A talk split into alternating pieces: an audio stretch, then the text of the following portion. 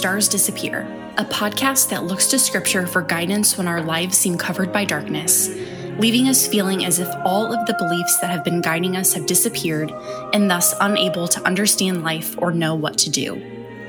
Our guide as we address these issues is Mark Talbot, a professor of philosophy at Wheaton College. Mark suffered a paralyzing accident when he was 17 and now is writing a four volume series on suffering and the Christian life. The first two volumes, When the Stars Disappear and Give Me Understanding That I May Live, are available now from Crossway and wherever books are sold. Mark's conversation partner for this episode is Carl KJ Johnson. KJ is a retired Marine Corps officer who now directs the C.S. Lewis Institute in Chicago, where he oversees programs that foster discipleship of heart and mind, specifically the C.S. Lewis Fellows Program. Today, Mark and KJ discuss how human suffering is the spoiled fruit of Adam and Eve's fall into sin, and how that means that God is not to be blamed for our suffering, as well as the vast differences between top down and bottom up explanations of human life. Let's listen in. Hey, it's uh, good to be back with you, Mark.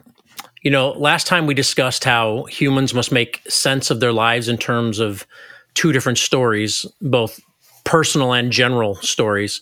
And you said that each of us, in order to feel that our lives are meaningful, need to be able to tell a story that's more or less coherent about our personal lives. Then you added that we always tell our personal stories against the backdrop of some general story of our lives, of human life. And you said that believing the correct general story is absolutely crucial to living worthwhile lives. And that was really impactful for me. So, if the secular evolutionary story is true, then we as Christians who believe in a literal resurrection are of all people the most to be pitied because we're basing our personal stories on something that will never happen. Yet, if the Christian story is true, then believing the secular evolutionary story is disastrous. For Christianity claims that we're all going to die and we're all going to face judgment, where our eternal destinies will be determined by whether we believe the gospel. Right. As we were closing that episode, you mentioned that the fall of humanity, which we know is through Adam and Eve's disobedience, is the first of three great turning points in human history, and that that turning point forever changed human life. Can we talk about that? Why is that so important for us to keep the fall in mind? It's crucial, KJ because it's only by keeping the fall in mind that we'll be crystal clear about the fact that we human beings and not God are responsible for the entry of human suffering into the world. Suffering, as such, tends to affront or offend us. It strikes us as something that shouldn't be. So when we suffer, we often go on the hunt to figure out why and if we don't keep the two parts of the Christian story in mind, we may find ourselves blaming God. We may ask, why would a good and all powerful God have created a world where this, whatever kind of suffering is offending us, is where this exists? Now, the first two parts of the Christian story counter that question. They suggest that our reaction to suffering when it offends us or when we're affronted by it may arise from a very deep and basic part of ourselves that mm. recognizes that human suffering is inconsistent with our world as a good, all powerful God would have created it. Okay. Karen Jobes has a really fine commentary on First Peter. And very early on in it, she says this she says misfortune and death are certainly normal in the sense that they are universally experienced. But, she says, they are not normal when viewed from God's intention in creation and his plan in redemption. The idea that normal life should always be harmonious and free from suffering, despite universal suffering and death, remains, she says, as a lingering echo of life mm. in Eden as God created it before the fall. Wow. She says it's also a longing for the time when there will be no more tears, suffering, pain, and death, as we're told in Revelation 21 4. And so she concludes that from either the pre fall or the eschatological perspective, in other words, from the standpoint of either the beginning or the end of the full Christian story, suffering and death are abnormal. Yes, yes. So it seems to me that one crucial insight that we can harvest from the first two parts of the full Christian story is this. If we believe the full Christian story, then we won't blame God for the suffering we see. We'll know that suffering isn't natural to our world as God made it. So, of course, he isn't to be blamed for it. We could put it this way human suffering is the spoiled fruit of the fall. Human suffering is the spoiled fruit of the fall and not a natural outgrowth of the way that God made the world. Oh, that that's that's such a good picture of spoiled fruit. Um, and I think I know exactly what you mean. In a, in a personal story here, um, five years ago, when my brother succumbed to cancer, my younger brother, um, true, it was amidst grief and loss, but there was one feeling that really stuck with me. And I'd lost a, an immediate family member prior to this. I've lost my father, so it wasn't the first time. But when I lost my little brother, his death struck me as wrong mm. and that it, it should never have happened. The idea that it didn't feel natural was a pervasive feeling. And I even said that as memorial service to everybody. And I just refused to accept that his death was part of the natural order. The word unnatural and the feeling unnatural was pervasive. Mm. And I'm sure a lot of that was probably the pain of losing my only sibling, but it's still to this day, five years later, doesn't sit well with me. I don't, I just don't feel right about it.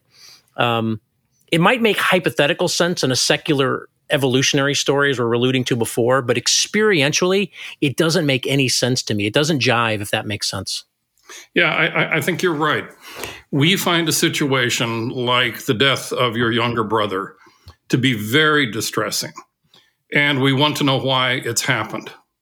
Mm, yes. When we take a look at a hard look at all of the suffering that's in the world, it seems obvious that something is really wrong. The question is what accounts for all of this suffering? Should someone be blamed for it? Now, all of that links to another crucial insight that we can take from the first two parts of the Christian story. Okay. If someone accepts the secular evolutionary story, then God can't be blamed for all of the suffering because he doesn't exist. So a secular evolutionist can't properly be affronted or offended by the suffering she sees. And that's because being affronted or offended involves believing that someone, someone has done something that he or she shouldn't have done. And for those who deny that God exists, he, of course, then can't be blamed.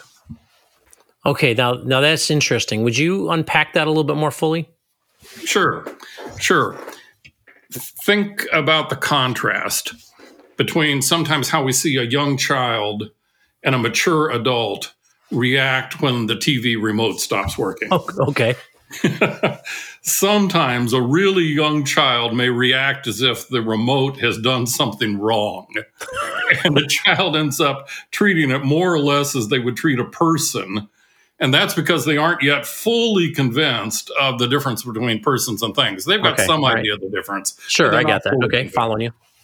Persons can be blamed, things can't. Hmm. Now, the mature adult knows that. And so while she may be frustrated by her remote not working, she won't be angry unless she has some reason to think that someone has damaged it or maybe that the manufacturer didn't exercise enough quality control okay. in making it. She knows that the remote isn't a person or even person like, and so she won't be affronted or offended by it's not working because she knows that the remote itself isn't doing anything. Mm. While a TV remote may malfunction, it can't misbehave. Now, the world's pain and suffering can't properly affront or offend atheists because they don't believe there's a personal God who can be blamed for its suffering.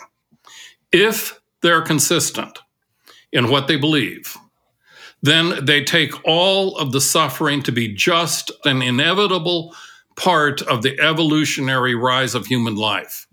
It is just one of the survival mechanisms of our world's life forms.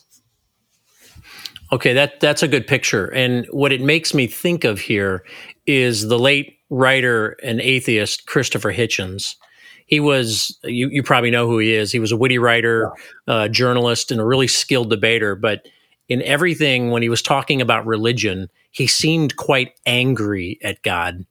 Uh, he even wrote a book titled God is not great, how religion poisons everything. And I remember reading it right when it came out because I, I wanted to understand uh, the atheistic perspective. And I remember while reading it, I wondered how he could be mad at someone, a God who he didn't believe even existed. And I would venture to say this isn't really unique to Hitchens. I've come across this with with other, and I'm not saying all atheists, but a particular stripe of atheist. And I would want to say that this is this is true probably of a lot of atheists because um, aside from those anecdotal ones, I have a personal experience where um, while I was at Command and Staff College in my time in the Marine Corps, uh, I had a classmate where the topic of God had come up once. And I knew that he rejected belief in God, and he knew that I believed in a personal God. And when I asked him why he held his particular viewpoint, he said that ever since his father died, he and God were no longer on speaking terms. And that just seemed, while I sympathized, that just didn't seem to make sense. Yeah, yeah, yeah. I think that people like the ones that we're referring to, your friend in the Marine Corps and Christopher Hitchens and others, mm-hmm. I think that they may know more than they're willing to admit. Right. Uh, because, in fact, Romans 1 declares that everybody really knows, whether or not they'll admit it, that God exists and exactly. tells us why.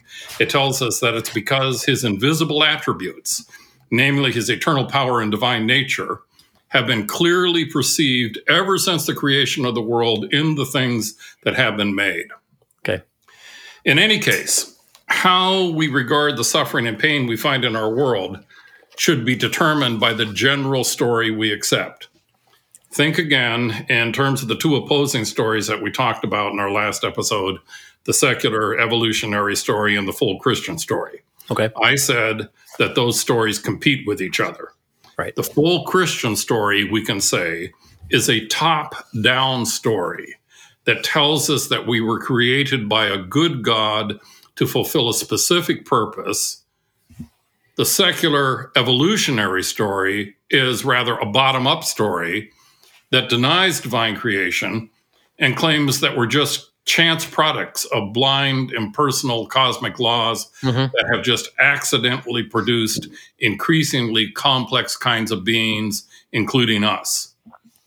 The impersonal bottom up perspective got its biggest boost ever from Darwin's On the Origin of Species, which for the first time made plausible, if still unproven, suggestions about how we could have arisen from lower life forms naturally, how creatures like us could have been, as Rebecca Goldstein puts it, could have been thrown up out of the blindfolded thrashing of evolution. Mm. oh, that's good. It. it is. It is. And you know, this this top down, bottom up is a really helpful way of explaining how these narratives differ. I, I remember as, as, I was going through your book, I really circled and underlined those sections because it helped create a very clear distinction in my mind. And the thing that seems to me is this bottom up approach seems like it's it would never be complete and is always open to being revised and rewritten because we learn something new. And it reminds me of the old expression. I mean, I'm a pilot, so forgive me, but it reminds me of the old expression of building the plane as you fly. I think that's exactly right. The the bottom up story, as I say in the book, is actually just a story fragment because all it does is give us the beginning and the middle, but it really doesn't tell us what the end is or should be. Exactly. So it's important to realize that the proponents of the bottom up story are acutely aware that accepting their story as the final explanation for everything should indeed radically affect how we think about ourselves. Oh. For instance, in his introduction to his edition of Darwin's four most influential works, the famous naturalist E.O. Wilson wrote this He said, to the extent the theory of evolution by natural selection could be upheld, we must conclude that life has diversified on Earth autonomously without any kind of external guidance. In other words, no God or anything like that. Evolution in a purely Darwinian world, he says, has no goal or purpose. He says the revolution in astronomy begun by Nicholas Copernicus in 1543 proved that the Earth is not the center of the universe, not even the center of our solar system. And then he says that the revolution begun by Darwin was even more humbling. Mm-hmm. It showed that humanity is not the center of creation and not its purpose either. And then he concludes that this has freed our minds from our imagined, he calls it demigod bondage. In other words, from our bondage to belief in God or gods and religion. Now, that perspective, that perspective of E.O. Wilson, runs completely contrary to the biblical perspective, which yeah. declares that God made us for a reason. Just look at verse 27 of the first chapter of Genesis. It reads, Then God said, Let us make human beings in our image, in our likeness, so that, here's the purpose for making human beings. Let us make human beings in our image, in our likeness, so that they may rule over the fish in the sea and the birds in the sky, over the livestock and all the wild animals, and over all the creatures that move along the ground. Then, of course, in Genesis 2, we're portrayed as being at the very center of God's creative concern. Yeah. Now, a perspective that is a general story like Wilson's dethrones humanity and implies that we, both as individuals and as a species, are ultimately of no special significance whatever. Uh, see, this is where they lose me, Mark. Uh, despite everything that might be attractive about evolutionary theory, I'm pretty sure at the core, we all know there's something special and unique about humanity. And I think that's behind what we're talking about before yep. with Hitchens and the angry uh, skeptics. And I think it's why we mourn so much when a human dies. Even even if we don't know the person, if I see something on the news, we all feel the weight of this loss. And so I think, in my opinion, it would be more natural to be offended by death given this general story from genesis. And i this is goes back to my the, what, the way i was thinking about my brother's loss. I saw it as a thief that robs us all. Not only did it rob my brother of his life because he was young but my my sister-in-law was robbed of her husband and my young nephews were robbed of their father. So i'm just not buying what wilson's selling here in fact, I don't think that secular evolutionists, whether we are considering E.O. Wilson or Darwin himself, consistently think of themselves as the general story they accept tells them they should. Right. Bertrand Russell, a famous 20th century philosopher, mm-hmm. spelled out the implications of his atheism in poetic prose. He wrote that as the universe runs down, and now I'm quoting him, as the universe runs down, all the labors of the ages, all the devotion, all the inspiration, all the noonday brightness of human genius is destined for extinction in the vast death of the solar system, mm. and the whole temple of man's achievement will ultimately be buried beneath the debris of a universe in ruins. Mm. It's magnificent prose. Ominous. now, if that's true, then how could it possibly matter what anyone, including E.O. Wilson or Darwin, does in his or her lifetime? Ultimately, it's all going to count for nothing. Hmm. And so, why labor as Darwin and Wilson have done? Wilson died this last year. Why labor as they've done to advance our understanding of the natural world when it will all ultimately be for naught? Why did they choose to work so hard rather than choosing instead to just eat, drink, and be merry, for someday they and the universe would die? Yet, Yet they took their lives and what they were trying to accomplish to be important in a way that the general story that they championed just can't justify. That's exactly, Mark. And this this makes much more sense to me than what Wilson is selling. If see if we've if we've been created in in the image of God, then our drive to make a difference or do something of significance or anything like that, that's a natural consequence or an outworking of that top down narrative. I mean, it's almost I I feel like it could almost form an apologetic for God from there. Yes. Um, yes. And it seems to me that secular evolutionists have to go to these special lengths to explain why things matter. Like in the last episode, when we discussed the fact that folks often have to create their own meaning and purpose because of this. Right, right. And I think we can go a step further. Is it wise for us to take ourselves to be just another animal species with no special status? Yeah, okay. There's a magazine that attempts to think through the possible implications of all sorts of scientific discoveries and speculations that's called Nautilus. And in fact, it uh, um, had as its first issue back in 2013, the first, very first issue was entitled, What Makes You So Special?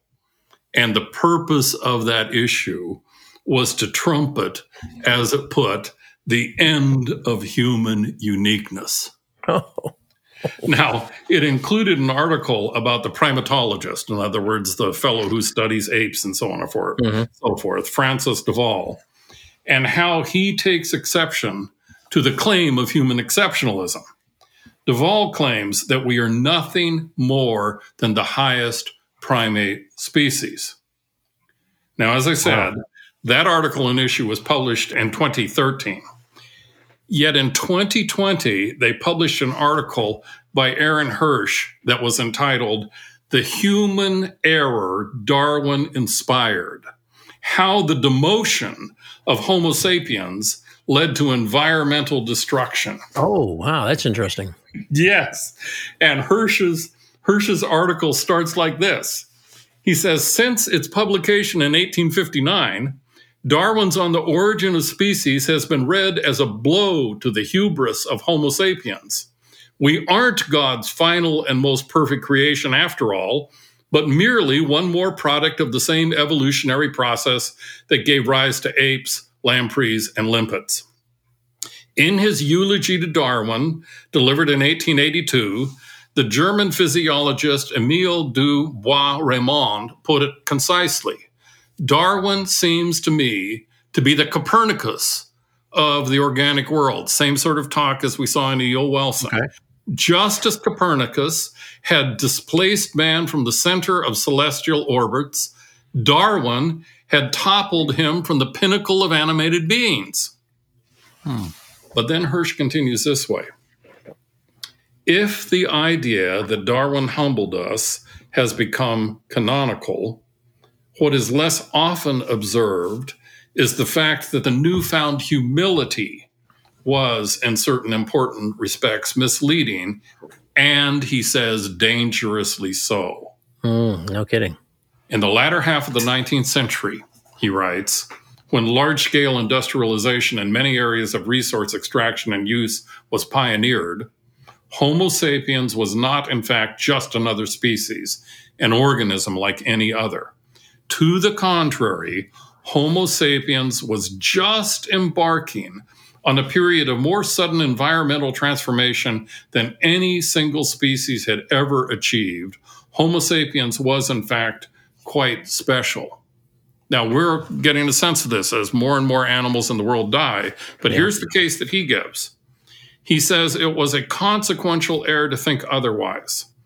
And the reason is, as this piece goes on to show, that human beings in the 19th century developed a method of fishing, which was a matter of dragging clean the ocean floor by steam driven trawlers, that led to the decimation of the ocean floor and all of its fish species. Hmm. No, think of this, KJ, no mere animal species could possibly have conceived and pulled this off. No, not at They all. They just don't have the brain power for it.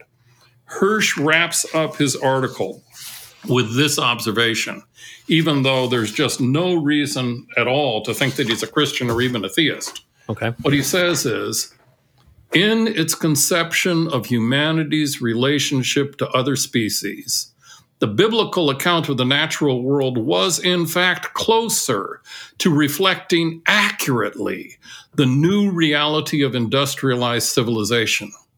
According to Genesis, man held dominion over the rest of creation. He was not at all just another species. He was distinctly more godlike. This is all Hirsch. Wow. Under that view, he says, it would not have been hard to imagine that humanity would one day bring even the fabled sea monster Leviathan to its knees, as in fact we've killed off many of the whales.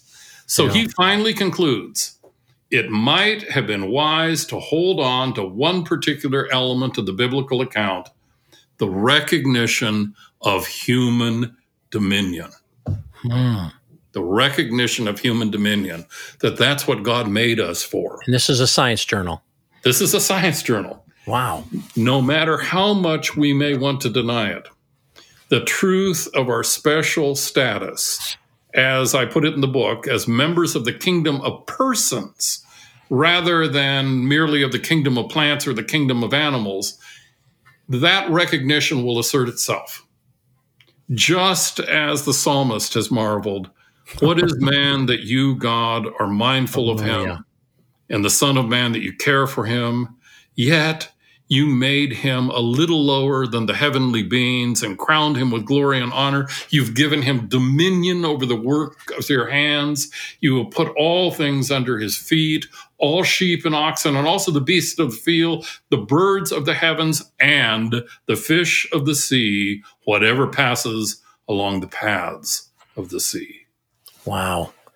Hard to believe that's coming from a science journal, and he's using terms like canonical um, Right. and talking about the the Darwinian narrative. But Right. I, I think it's clear this top down story just keeps reemerging, doesn't it? I mean, Yes. despite all this rational rationalizing and all of narr- these narrative contortions, it's just hard to deny that uh, the reality we're made in God's image and humans are unique. Yep. Yep. And in fact, let me make one more observation. Okay. In its most recent issue, Nautilus has a piece entitled, uh, in fact, this, this was the lead piece in the trailer that they send me in my emails. It has a piece entitled, Is Physical Law an Alien Intelligence? Oh boy. And the author, Caleb Scharf, speculates, and now I'm quoting him, that alien life could be so advanced that it becomes indistinguishable from physics. Now, think about that for a moment. Okay.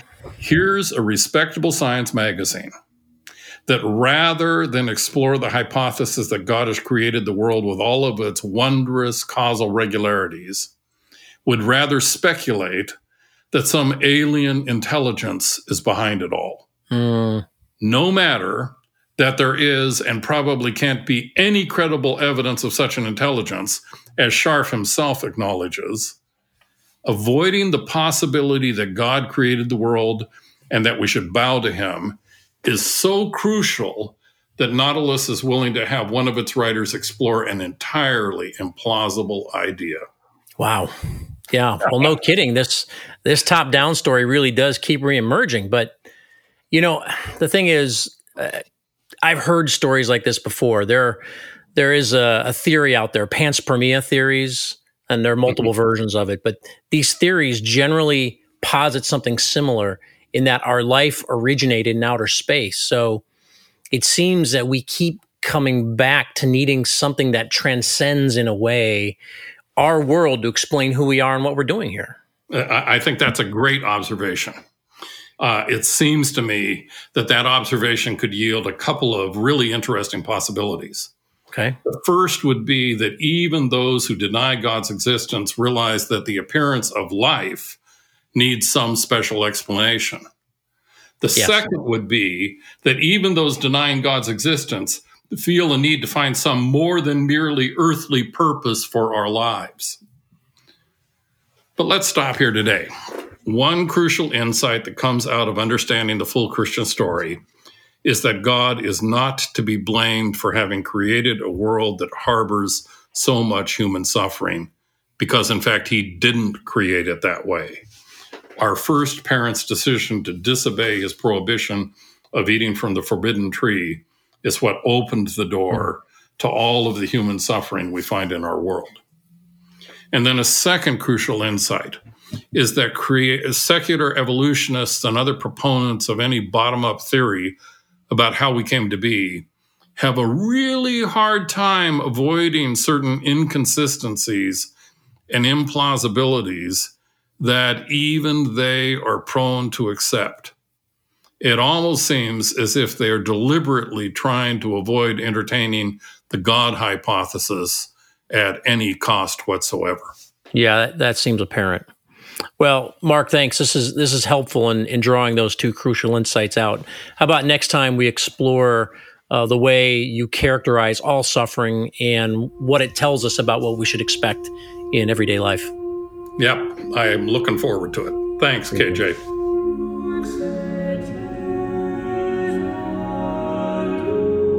In this conversation, we are reminded that suffering and death are not normal. As Mark said, human suffering is the spoiled fruit of the fall and not the natural outgrowth of the way God made the world. So, God is not to be blamed for creating a world that harbors so much human suffering because He didn't create it that way. Rather, it was the sin of Adam and Eve that opened the door for human suffering. Mark's conversation partner for this episode has been Carl Johnson. If you found this content helpful, please let us know by leaving a review on Apple Podcasts or wherever you listen. Your review will help others find these discussions as well. And if you have any questions about what was discussed in this episode, email us at info at whenthestarsdisappear.com. We'll answer listeners' questions as soon as we have enough of them to make up an episode, and we'd love to answer one from you. This is Lauren Susanto on behalf of Mark and KJ, thanking you for listening to When the Stars Disappear.